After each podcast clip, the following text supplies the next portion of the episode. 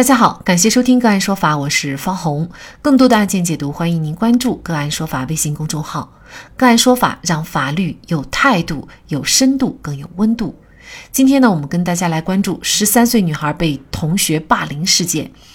近日，海南省临高县发生了一起性质十分恶劣的霸凌事件，引发社会各界关注。这起霸凌事件来自一段网络视频，视频当中，一群女孩手脚并用，把一名女孩按在地上拳打脚踢，将其一脚踢下水沟以后，又拉上来，揪着被打女孩头发进行殴打。期间，被打女孩不断的哭泣并求饶，但仍然被施物者使用异物插入眼角，被逼迫下跪道歉。了解视频中被殴打的学生叫小朱，今年十三岁，目前就读于海南临高思源实验学校七年级。视频的拍摄者和施暴者中有的是小朱的同学。三月二十三号，当记者联系到小朱的父亲朱某时，对方不断的自怨。朱某说自己由于和妻子都是残疾人，女儿虽然打小就很乖巧听话，但是内心里却一直很自卑。朱某称，他也是看到网上流传的视频后才知道女儿被霸凌。在他的反复询问下，女儿才说事件发生在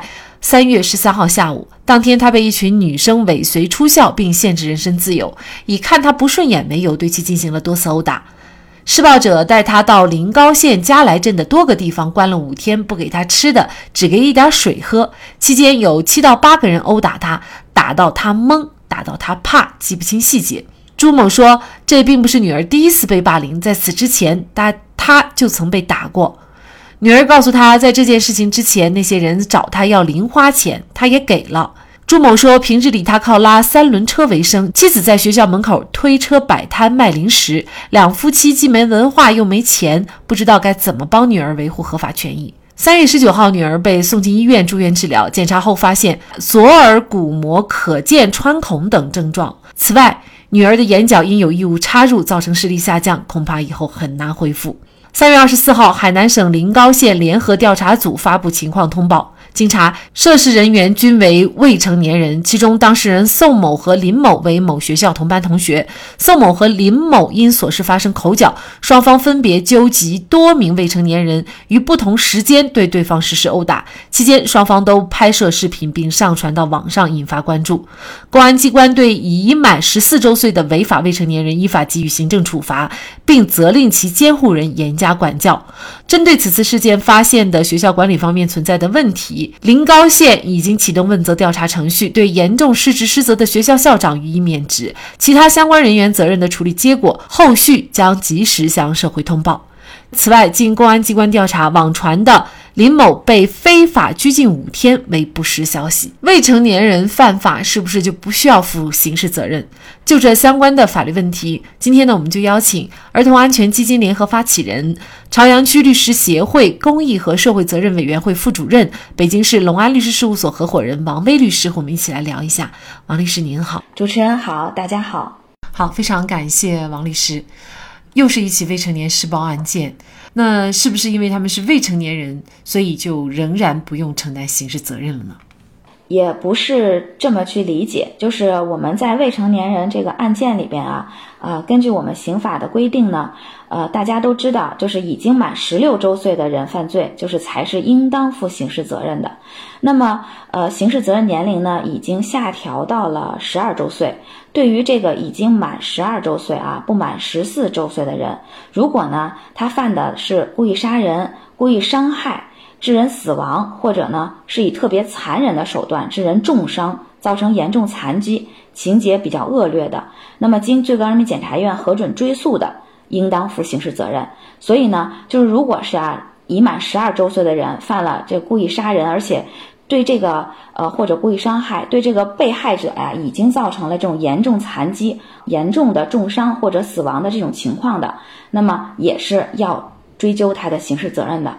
那么我们回到就是咱们开始提到的这个案件里面啊，就是看到这个网上流传的这个视频以后呢，说实话，我这个也是挺愤怒的，因为呢，我就很难想象啊，这个视频里边这个行为是发生在几个花季少女之间，未成年人施暴的这个案件，这个已经确实成为了一个比较严重的一个社会现象了。那么在我们的这个案件里面呢，因为这几个未成年人的施暴者的行为呢，没有造成这个受害人重伤啊，或者说严重残疾的这个情况，没有达到我们刑法规定的这个追诉标准，所以呢，这几名施暴人呢是不会来承担刑事责任的。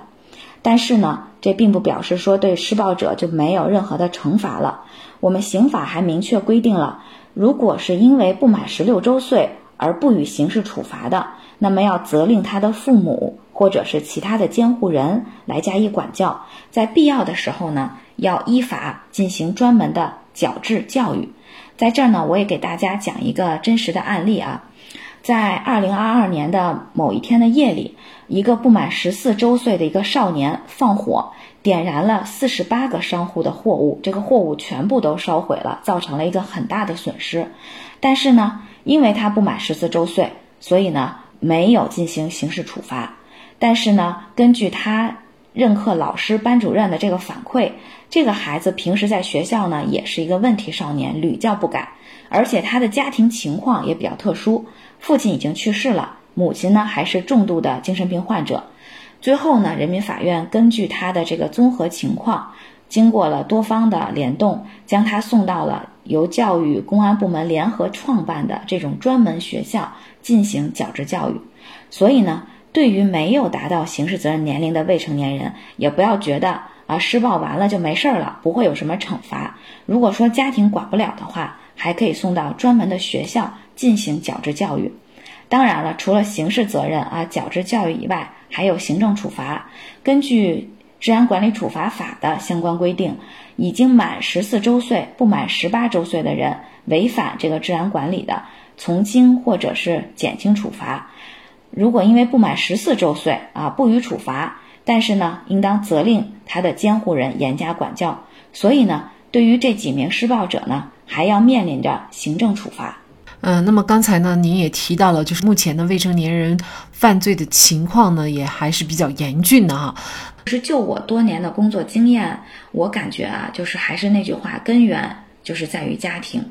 呃，我们反观很多这个未成年人施暴的案件，呃，去分析他们的这个原生家庭情况的时候，就会发现啊，都会有这样或者那样的问题。就比如说我刚才给大家讲的这个放火的孩子，他呢就属于是没有父母管教的情况。那么还有很多孩子呢，长期是处于一种家庭暴力的阴影中。他的父母就长期对他进行这个家暴行为，所以呢，他就会把这种出于家庭暴力阴影这种恐惧呢，转换成暴力行为，去加害给其他的孩子。还有很多的孩子是什么情况呢？虽然说有父母，但是父母长期不在身边啊，可能交给老年的这个爷爷奶奶呀，或者其他的这种年长的监护人去管教。那么这种呢？也是属于父母对孩子长期疏于管教的情况，呃，如果说一个孩子偶尔他会发生这种，就是对其他孩子有一些暴力的行为，家长发现了，如果能够及时的进行教育和引导的话，其实是可以有效的预防这个孩子再次进行这种施暴行为的。但是呢，就是因为很多的家长没有及时发现，没有进行制止。教育和引导才会导致这些孩子一而再、再而三的去实施这种暴力行为，所以呢，就是我觉得根源还是在于家庭，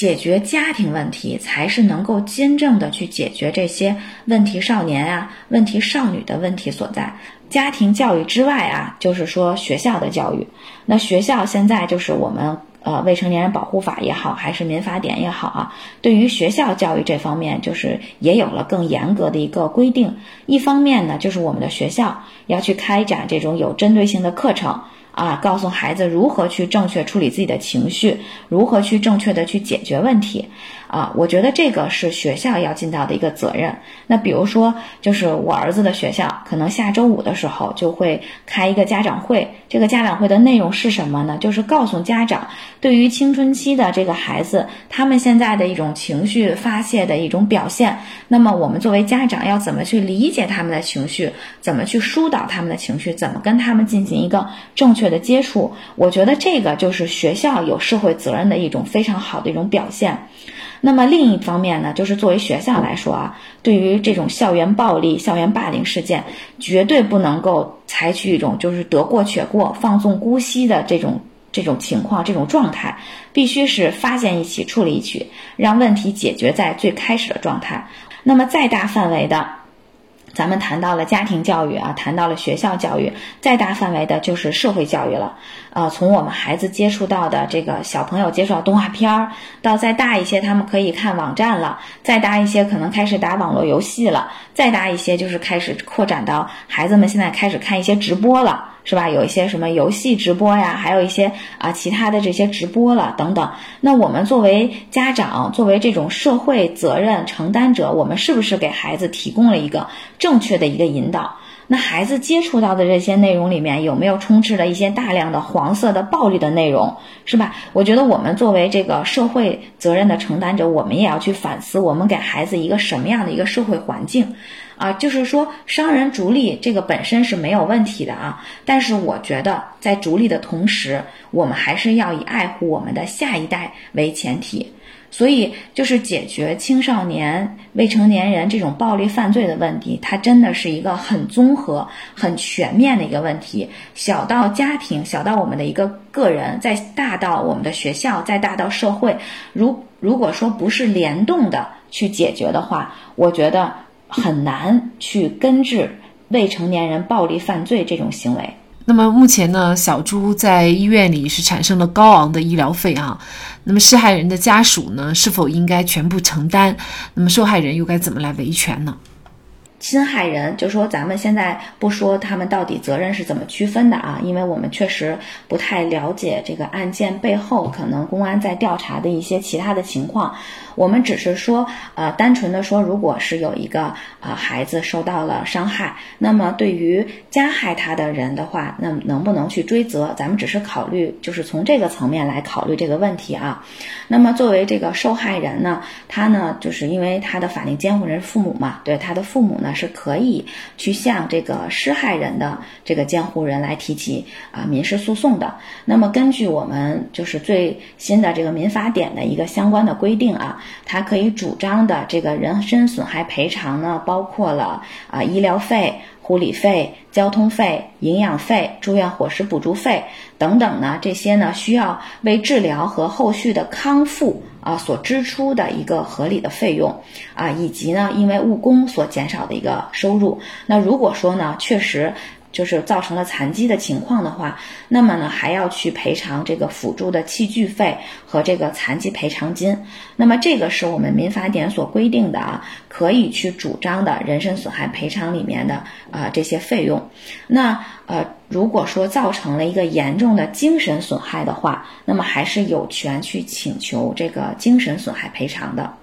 那么，我想通过这个案件呢，就是我也想表达一下我的一个观点啊，就是我们作为家长，确实就是不能把孩子就是教育的太懦弱、太乖巧了啊，被人欺负了都就是不敢来告诉家长。那作为孩子来说呢，可能嗯无法去选择父母，就是父母说是富有还是贫穷，父母是呃健全还是说有身体。呃，一些缺陷，这些都是一个客观的条件，但是我觉得就是不影响父母。给孩子一个健康的一个家庭观、世界观，给孩子一个正直和勇敢的心。我觉得就是客观条件可能不是特别好，但是我们作为父母，呃，要从主观上面去给孩子一个更宏大的一个世界观，让他有一个正直和勇敢的心态去面对这个社会。我们得成为就是让孩子信任的家长，也要学会，呃，要教会孩子有技巧的进行反抗和自卫。